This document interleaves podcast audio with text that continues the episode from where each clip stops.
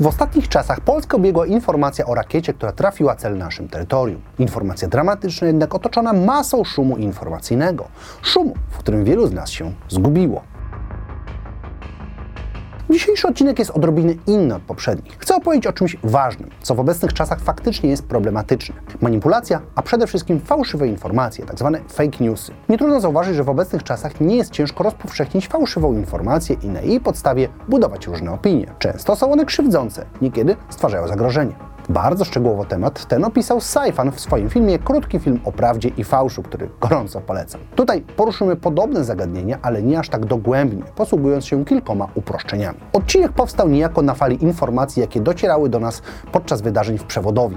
Wtedy dwie rakiety uderzyły w jeden z budynków na terenie Polski, przy okazji trwającej za naszą granicą wojny.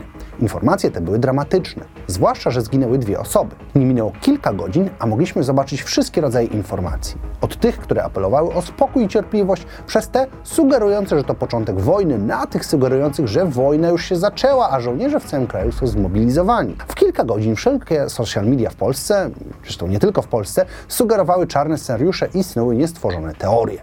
Pojawiły się zdjęcia, filmy, nagrania i analizy, jednak koniec końców okazało się, że nie jest to początek wojny, a rakiety nie były celowym atakiem. A wiele informacji było fake newsami, które budziły niepokój i żerowały na naszych emocjach. Fake news są definiowane jako informacje, które celowo są podawane tak, by przypominały prawdziwe.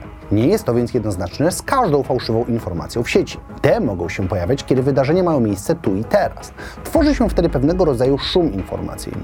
Ludzie nie wiedzą, co się dzieje. Dziennikarze uzyskują informacje z różnych źródeł i czasem nie mają jak ich sprawdzić. W takiej sytuacji może jednak pojawić się fake news. Będzie on mógł bazować na kilku rzeczach. Pierwszą z nich jest umyślne wprowadzenie kogoś w błąd. To metoda, którą możemy przypisać zarówno spiskowcom, ale też i trollom internetowym, którzy chcą oglądać chaos. Fałszywe informacje to potężna broń, ale też i przy okazji moment, by w pewien sposób się zabawić. Szczególnie z tego ostatniego znany jest Forchan i inne grupy w internecie. To właśnie tam po raz pierwszy pojawiły się takie konspiracje jak Pizzagate, sugerujące, że zamawianie pizzy było kodem na handel dziećmi, albo Q, zagadkowa postać, która bohatersko walczy z układem politycznym i swoje rozkazy koduje w przemówieniach i wydarzeniach. No, brzmi komicznie, ale obie te informacje rozeszły się po całym internecie i zdobyły faktyczny posłuch. Pizzagate, powielone przez kilku komentatorów politycznych, spowodowało, że restauracja w Waszyngtonie stała się miejscem ataku.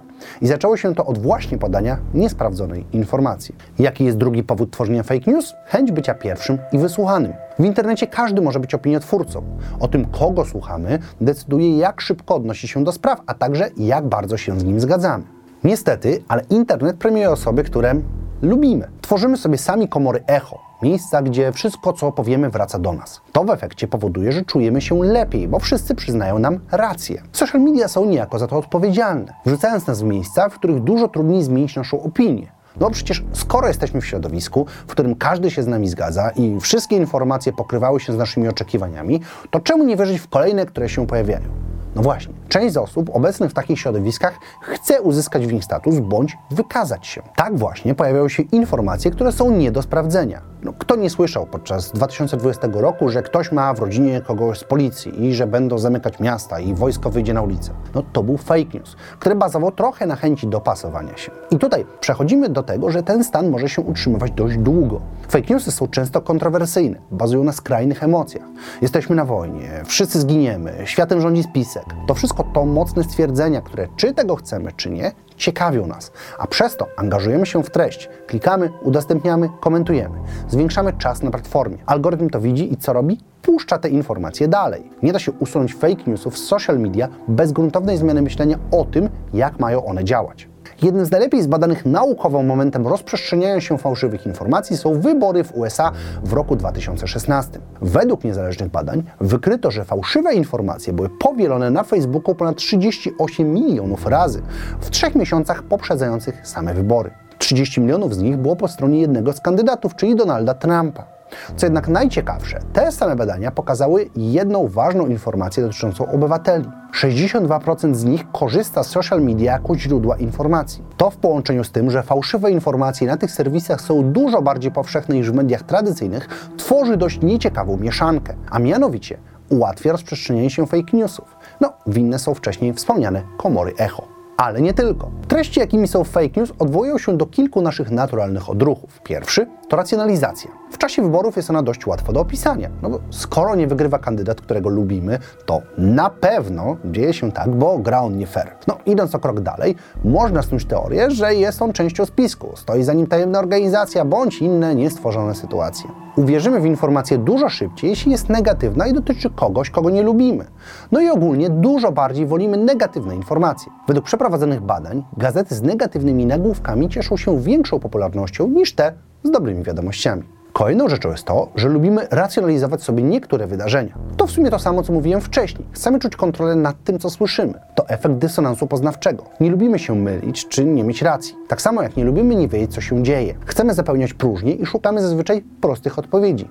A na przykład cały temat globalnego ocieplenia dużo łatwiej jest podsumować słowami nie istnieje, na dworze jest śnieg i to wymysł, niż wyszukać dosłownie setek badań, zdjęć i dowodów. Dodajmy do tego polaryzację, czyli fakt, że od wielu lat w dyskusjach coraz bardziej widać różnice między różnymi stronami spektrum politycznego. Można wysnuwać teorię, że często nie zgadzamy się dla idei niezgadzania się z kimś, a nie dlatego, że posiadamy przekonywujące argumenty. Interesującym faktem jest jednak to, że według badań naukowych to nie polityka jest rzeczą, która ułatwia rozprzestrzenienie się fake newsów. Jest wręcz przeciwnie. Informacje dotyczące polityki ludzie weryfikują trochę częściej niż inne. Do tego duża ilość fake newsów nie rozprzestrzenia się dlatego, że ludzie w nie wierzą, tylko dlatego, że nie zwracają uwagi albo nie wiedzą lepiej. A potem bronią tych opinii właśnie z powodu niechęci do przyznania się do błędu czy niewiedzy. Do tego często informacje z fake newsami stają się wiralami.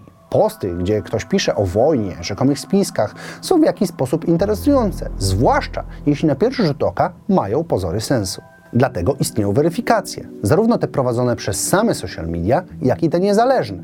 Istnieje na przykład serwis Demagog, który zajmuje się walką z dezinformacją, sprawdzając słowa polityków czy portali newsowych. To bardzo ważne, bo często jako źródło ludzie podają właśnie fakt, że ktoś zajmujący ważną pozycję w kraju też tak powiedział. Istnieje organizacje, które z tym walczą, na pewno jest pomocne. Do tego sami ludzie stają się bardziej wyczuleni i nie podają wszystkiego, co usłyszą. Coraz więcej pojawia się pytań o źródła. Coraz mniej ludzi też wierzy w te informacje, które widzą na social media. Dzięki temu problem fake news po prostu stanie się mniejszy, a to dobra informacja. No dzisiaj to wszystko. Raz jeszcze odsyłam do filmu Saifana, a także zachęcam do dzielenia się innymi źródłami, które walczą z dezinformacją. Format był dzisiaj odrobinę inny. Mam nadzieję, że się spodobał. Możecie go porównać z innymi filmami na kanale, a my widzimy się w każdy piątek. Trzymajcie się ciepło. Cześć!